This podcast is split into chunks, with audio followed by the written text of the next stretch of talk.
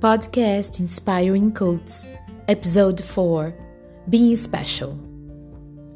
You are really a stylish person. I heard this phrase from a friend who always compliments me about my dresses. The reason is simple I like to draw my own dresses.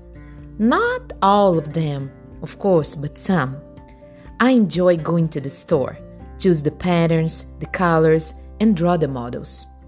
Then I take them to my dressmaker and they get very, very beautiful. It's something that makes me happy.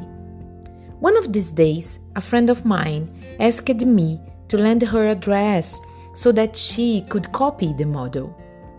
It was very weird because I thought about the possibility of both of us going together at the same place wearing the same dress.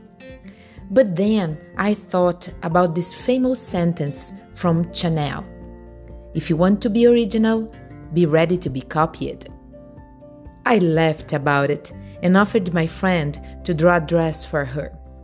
I hope she likes it, and I look forward to seeing her in a dress designed by me. It will be wonderful.